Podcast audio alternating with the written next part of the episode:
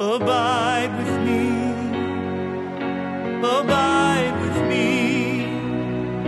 Don't let me fall. And don't let go. Walk with me.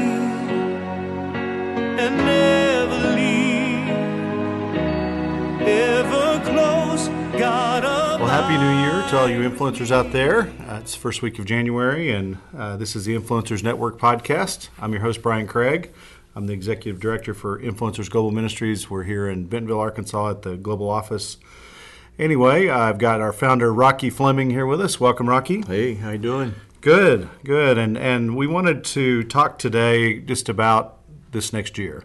2018 is a is a fresh year, and and us, uh, like you, are probably thinking about what's what God has in store in our in our lives, and, and where He's going to take us this next year. And so we just kind of want to talk to a little bit about. Uh, God's plans for this next year for for you for this ministry, but also how you want to process that uh, as an influencer. Uh, we know everybody's really it's vogue to make uh, New Year's resolutions, and most people talk about New Year's resolutions only lasting about one week. But uh, what's your take on New Year's resolutions, Rocky?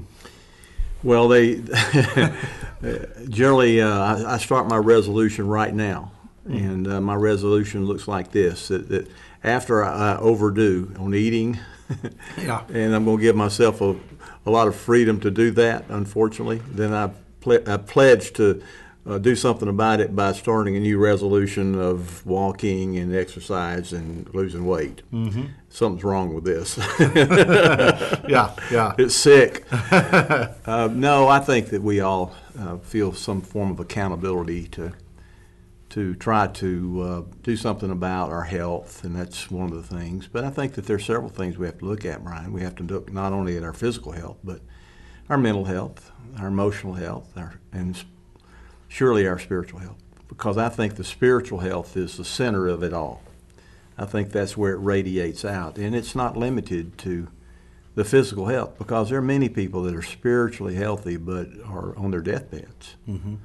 And the reason why is that we have a suitcase called a body, and it lasts probably about 80 years on the average, some more, some less. So I'm 72 now, so under, with that math, I've got about eight years left, maybe, or maybe longer. And uh, I don't think that I should be trying to strive for any kind of eternal body or try to get it to 100 or 110 or whatever. That, that's listen, man. I'm ready for heaven any time. you know, I've already determined that life is overrated. Mm-hmm. But no, I think that we we have a stewardship responsibility to those things, and that's why we have to stop and do an assessment. We ask ourselves, well, what do I need to do to correct some things from last year, uh, to move forward, and to try to become more healthy, not only physically but in those other areas I I've spoken of. So it's I think it's a tension that we all live by or should live by. Now here's the thing that I, I find to be wonderful, and that is that our relationship with God, because it's based on grace and because He's given us this access through 1 John 1 9 that says, if we confess our sins, He is faithful to forgive us our sins and cleanse us from all unrighteousness, is that He gives us do overs all the time. And, um, and if we'll take it. But it's not just to have a license to sin, it's to give us a clean slate to start all over. And so that's kind of where I'm going with my resolutions. Okay, let me look back over this last year and let me get a clean slate. Let me take the year of 2018 and have a, a do over and to try to learn from it and then try to move forward with it. And, you know, this is what I found about my relationship with the Lord that He's, he's my best coach. He's the best coach I've ever had. Of all the coaches I've ever had, He's the best one that I got because He's always pulling for me. He's showing me how to, to handle the challenges that I have in this life. And He's always uh, encouraging me to be a better man and helping me be that. That's my take on it. Well, I was, you know, I think there's nothing wrong with making goals and setting goals. We we tend to that motivates us. I think if we write things down and all that. But but and I've always heard goals should be measurable. You know, you can't make these just I need to do this a little bit more of this or a little bit more of mm-hmm. that. They need to be mm-hmm. measurable. But what I think about is who's who's holding the measuring stick. Mm. Like because because I think the danger might be that we set goals according to the culture. Mm. You know, how am I doing versus the next guy? Yeah. Or you know, where should my career be? You know, based on lo- looking around. And I just have this hunch that God would like us to take a little deeper look, and maybe what He's the dreams He's bir- trying to birth in our lives for this next year, or maybe there's something that a vision He's placed in us, and and we know it's there, but maybe this is the year that it's going to unfold. Maybe we're going to take a bold step this next year, or maybe He's waiting on us to take that next bold step. What do you think about that? Well, I think we find a lot of comfort in goals because we think it's up to us to achieve it and we, it's measurable. Uh, you know, I was my my career was in uh, insurance and financial uh, uh, product sales for years, and I, I cut my teeth in an industry that was about setting goals. Plan your work, work your plan. And you know, there was an old saying when I first started, and that is, "What the mind can conceive, the body can achieve." And um, but you know what? It just didn't work for me. It seems like it always, when I got down to trying to set my goals to accomplish what I wanted to do based on what I wanted to earn, what I had to do to work the plan, and I didn't, I wasn't attracted. It's just, it's just the, the, the, the goals that were set out there were basically financial goals, materialism goals. And there was something in my spirit that said, this is just not what I want to pursue. I'm not saying it's necessarily wrong. Uh, it was for me. And it seemed like God never let me set a goal and really achieve a goal. But it seemed like that when I tried to do things right, rather than being sales driven, turned, uh, turning that around and being an advocate for my client, when they became more important to me than them to fulfill my goal, but and instead for me to help them with their goals, then I started becoming very successful in what I was doing. And I think all along the Lord was teaching me that it's not about what I can achieve for myself. It's what about He can achieve for me. And He began teaching me early on. and I'm not sure everybody's that way, but He began to show me a different path early on in my career. And uh, and I think a lot of my uh, aspirations in athletics, my goals that I worked for for years in baseball and football, they suddenly ended in one year. I had an injury, shoulder surgery, two shoulder surgeries, and all of a sudden uh, I couldn't throw the ball from center field anymore, and they moved me to first base, and I couldn't throw the ball from first base to home plate, and we knew that career was over, and then we went to the NFL, and that career was ended as well. So what happens when your goals that you've worked for all along are over at 23 years old? Do you look at yourself as a failure? Yes, I did. But then God began retooling me and began teaching me about the goals that He wanted me to have, not the ones I wanted to have. And so I think that, Brian, I, I really think goals are good if we can figure out that the goals that we're going for are within the strategy that God has for us in living life, uh, in developing in our character, developing in those essential relationships such as our marriage, uh, in our professionalism as a businessman, maybe in our knowledge in some ways. I think there, are some admirable goals for us to set, but I think that if we use them as a means to prop ourselves up or or make the make make us feel like we've attained success just because we can check off something and it's measurable. This is, I think it's I think it's broader than that. Well, I know that uh, you used to do some coaching right after your athletic career, Yeah. and uh, you just mentioned God being the great heavenly coach. Yeah. So put yourself in God's shoes for one second. I know it's a scary thing to do, but imagine He was He's our coach. What What do you think God, Coach God, would say to a man or woman? You know, because coaches are good. I, I, I'm not. I did a little bit of athletics, but nothing to your extent. But I know coaches are good at helping an athlete form a plan Yeah. for their life. So, what do you think Coach God would say to a man or woman about this next year? What what do you think the things that would be high on his list of their training and and things they need to be paying attention to this next year? You, you alluded to a couple of things that might be on the list, but Well, yeah, I think uh, attitude has a lot to do with it, and perspective is the beginning of it. So here's an example. Let's say you have an outstanding high school player, really good, man, four star player, and he goes to a school and they're just happy to have him, you know, and he comes on, on campus and they get ready to go on the field and to dress out to play the field and uh, play the team that's coming out there, and, and you've got all the rest of the team have on their colors of their school. They have the same helmets, they have the same shirts, they have the same pants, everything's the same because they're a team, except that one guy. He's wearing his uniform that he had in high school. So his coach says, "Well, what are you doing here? You're on our team now." He said, "Yeah, but you know this is my, this is how I identify myself. I was really great back here, and this was my colors." You think that coach is going to let him wear those colors? He's going to say, "No, you got to be identified with us. You got to wear our colors. You got to be in my team here." We're going to take you from there to here, but you can't stay there and be here.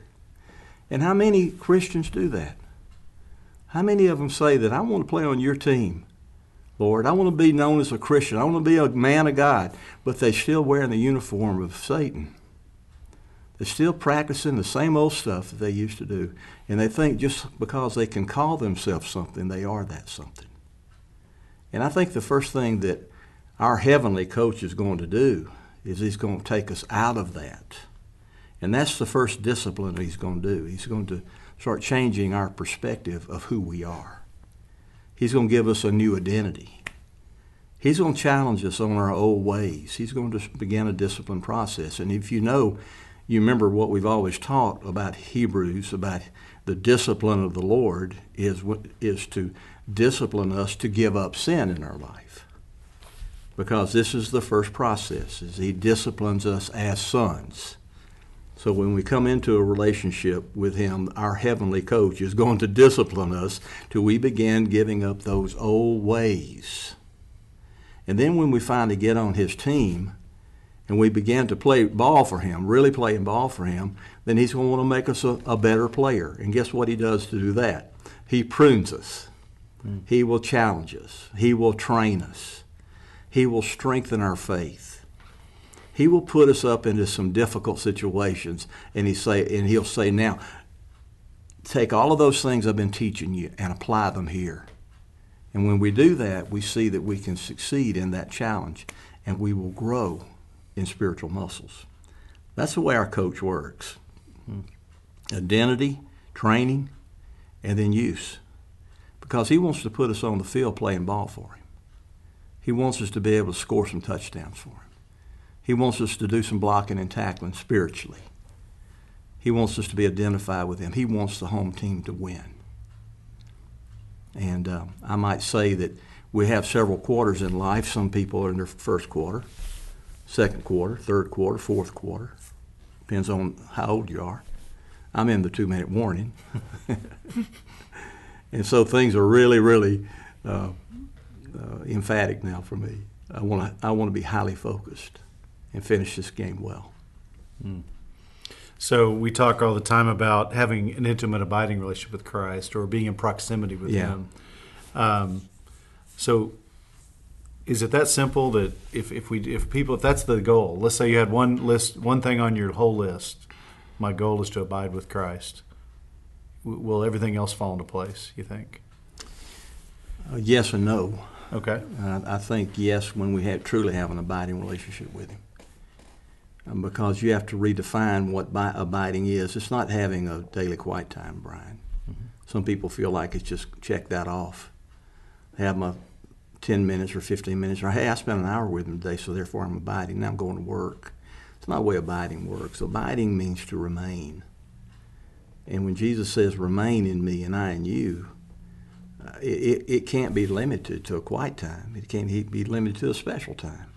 It's got to be all the time. And so we abide in Him and we remain in Him as we live life. And that teaches us how to live life. So it's not a passive thing. It's a, it's a very active thing to abide with Him, but it's also a very active life. Because you see, He's, he's going to flow through us, He's going to flow into us and out of us, and He's going to be released through our life to our world around us, and it's going to impact people. And when, when we get drawn into those situations, we're going to have challenges. There'll be persecution with some people. There'll be extreme challenges for some people because we follow Christ. But again, this is the nature of, of our relationship with Him and the nature of the world that we live in, the tribulation that He promised that we have, but also the promise He says, But I have overcome the world. Mm. And so, yes, we, we have to be active in our abiding, active in serving and doing the other things. It can't be passive. But it is simple as that, that if we do abide in Him, I do believe all those things are, are going to be provided. I had I had one of my journey guys describe abiding in, in his terms, and he said it's kind of like that first girl you fell in love with, and you couldn't get her off your mind. Mm-hmm. You thought about her all day long, and you thought about when can I be with her again, and mm-hmm. see her again. Mm-hmm. And he said, in, in his way of thinking, that's how abiding with Christ should be. Uh, this love relationship where we're thinking about him all day long and we're thinking about how, how we want to be with him and we want to please him and, and do all those things for him. I, I thought that was actually a pretty good pretty good analogy. I, you know, I think I think everybody has a, a, growing take on that. Yeah. You know, if you asked me this probably when I was 40, I would say one thing, and 50 and 60, and what I'd say now would probably be say that's a good description, but it's even more. Well, and I, I tend to think in the talking about goals and, and resolutions and all that, getting to this place to me of where, God, what do you want for my life? Mm. It doesn't matter what I want. Lord, what do you want? I, have I've kind of trashed all my dreams and all that and put them aside because Lord, whatever you have is better. And it may incorporate some of those things that I that you put in my heart a long time ago, but but I don't care. What what do you want, Lord? I what would that look like? You think? I mean, if you ask that question, I mean, is it going to be some kind of flashing neon sign that says, "I want you to do this," or mm. is it that clear? Well, I, I, read a book uh, years ago by Bruce Wilkinson, the same author of The Secrets yeah. of the Vine, which we use, in the, and, and he, it was called The Dream Giver. And he talks about how God is the dream giver. So God puts things on our hearts, and we think there are passions and art. There's something that we came up with, but it may, maybe, perhaps, God, God put it there, and it's going to be something that's going to be for His purposes, you know. And yeah. and He stokes the fire of that. But a lot of times these dreams just lay dormant because we don't ever take a step of faith, you know, to go to the next next level. So or or we're not ready to receive it. Our character doesn't receive it. Hey, I got a I got a good quote here that I picked up today. I thought be, I think it would be good to read this. It comes from my utmost for his highest. Okay. My friend Oswald Chambers is a dear, dear personal friend. um, he said this. He says, "My vision of God is dependent upon the condition of my character." He says, "My character determines whether or not truth can be, even be revealed to me." Get that. My character determines whether or not truth can even be revealed to me. Before I can say, I saw the Lord, there must be something in my character that conforms to the likeness of God. Until I'm born again and really begin to see the kingdom of God, I only see from the perspective of my own biases. You know, how many biases do we have? And we say, well, this is what God wants me to do based on a bias He says, What I need is God's surgical procedure, his use of external circumstances to bring about internal purification. That sounds like a coach to me. Mm. Using it, ex- external circumstances to bring about internal purification. Mm. A coach would use external circumstances, whether it was uh, training, uh, agility training, uh, whether it was blocking and tackling, whether it was doing without many things, including water in my day, uh, working till you dropped. But each one of those was, was creating resolution in us and character to not give up, to never give up, and to win. And so when we got to the fourth quarter, honestly, we generally won because we worked the hardest. We knew that when it got down to the fourth quarter and the game was close, we were going to win it because we wanted it. We earned it. We earned the right to be there because we had worked so hard. And I do believe that God is our heavenly coach, and He's using external circumstances to try to create in us internal purity. Now, what happens is when that internal purity develops in our life, that character quality that He's looking for, now He's got our ear. Now he can speak truth to us. Now we can begin to see the vision of the man that he's wanting to form us to hmm. and the things he would like us to do. And and the vision of our life could come in the midst of that, or maybe maybe it, maybe you have to go through that crucible before you get to the the vision. But you and I were talking about the verse that God used with you, and He used with me too, in Ha- Habakkuk, where he, where He talks about a vision. He says, "Write the vision down and make it plain, Yeah. so that uh, someone could run with it." You know, and uh, and you went through that. Yeah, and you know, the thing that we have to be very careful of, because sometimes I think that, again, our bias would say that I, this is what I want, so therefore I'm going to envision it. Now, there, therefore, I'm going to make it happen. Remember that mm-hmm. old Oh, yeah. concept of what the mind can conceive, the body can achieve? That's the world's ways. That's not God's ways. We just can't think it. Remember the old one says, "Think and grow rich." I mean, there was, you know, if you can think it, you can do it, you can attain it. I mean, it was just all that stuff. It's just a bunch of bull. Hmm.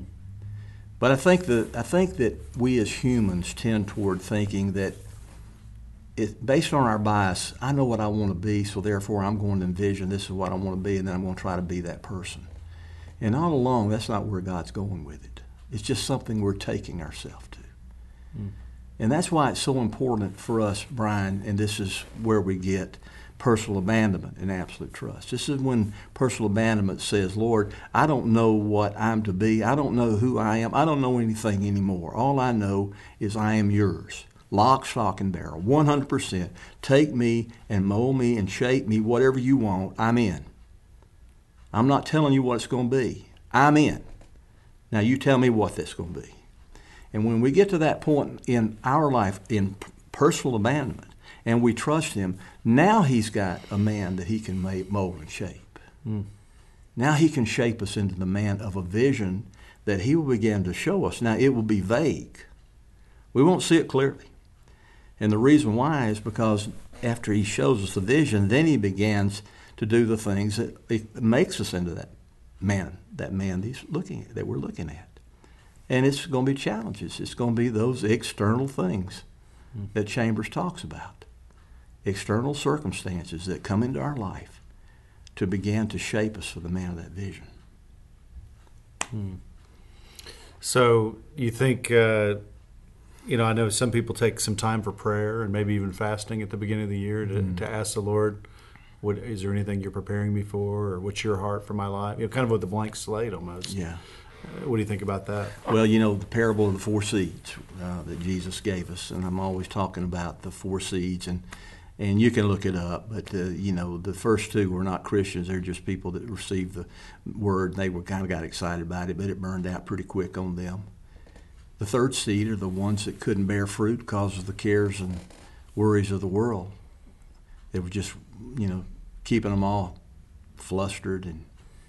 But the fourth seed is when there's good soil uh, where that seed could be planted in that soil and then it would bear fruit 10, 100 fold, which is magnificent fruit.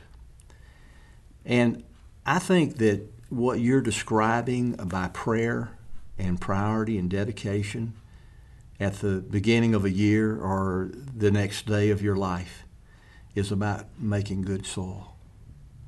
I think it's about preparing the ground for God to do a good work in our life, to empty ourselves, uh, to empty ourselves of our own strategy and our own control of our life, to to seek counsel from Him through His Word, to meditate on the Word, and simply to listen sometimes, just to listen. And oftentimes He will speak to us truth in that deep place in us with a small voice because we've made time to listen. And you know, I think that there's a thing called memorials too. I think memorialize a, a time in our life, a consecration of sorts. Beginning of year is a good time to memorialize a, a, a time to consecrate our life by coming before the Lord and say, I don't know what the year holds, but I, I just know you hold it. And I want to get tuned in with you, so I want to begin right now, the first day of this year. I want to get my Bible. I want to get a cup of coffee. I want to get my journal. I want to get along with you. I want to become a self feeder. I want to take your word and I want it to find its resting place in my heart. I want to make application of it to my life. And I want to let it guide me. Every day, I want to begin the process of listening to you and let your word guide me. And Brian, this is probably the best resolution that we would ever have right there. Mm. Because that deals with the heart of all of our needs. And now from that, it's going to radiate out to mental health, to emotional health, spiritual health for sure. And, uh, and he'll probably talk to you about giving up some of the calories and maybe getting a little bit of exercise too, believe it or not. Well, I think what you're saying, Rocky, is you know we, we can be all be guilty of looking for the fantastic or looking for some major epiphany, and it doesn't always come like that. It often doesn't. No. It's the it's the small steps of, of faithfulness, little, by little, day by day, and, and all that. I, I I was thinking though about um, a few years ago when I was when I made my big transition to come up to move over here, that somebody said something to me right before it all started unfolding. They said, "What is it that God has been asking you to do, but you haven't done it yet?" And, and the question was, "What's holding you back?" And, and I don't think it's a bad question to ask. If, if, if there's anyone out there that God has been putting something in your heart and, and you know it's from God and he, and he keeps pressing on it, pressing on it, you know, what's holding you back? Maybe 2008 can be the year that you take that next step of obedience that goes towards something God has Yeah. prepared for you. So, so uh, throw that out there for someone to chew on. Well, and chew on this is that we're not historians, we're pioneers. So we're always moving forward. Uh, some people live in the past because those were the glory years. Uh, I think about the glory years and I think about um, a few good things that stand out, but I think a little bit more and I think about how deeply f- afraid I was. Uh, How, how I felt like the, if anybody really knew me, they wouldn't like me at all. And I think about those years, and they were they were they were difficult, very difficult. But they would be called the glory years. They are not glory years, at all. And I think the years nowadays in my life are probably what I would consider the best years. Because it's less about me and it's more about me walking with the King of Glory. Hmm. And so, you know, I, I do I just I just feel like that sometimes we get the wrong messages out here that we buy into about what really is a successful life. Uh, we have to redefine that. It's not money. Money can't buy it. It's not things. Things can't buy it. There, there, there's extreme joy, extreme happiness to be found with the plans that God has for us. And He knows His plans, and His plans are good.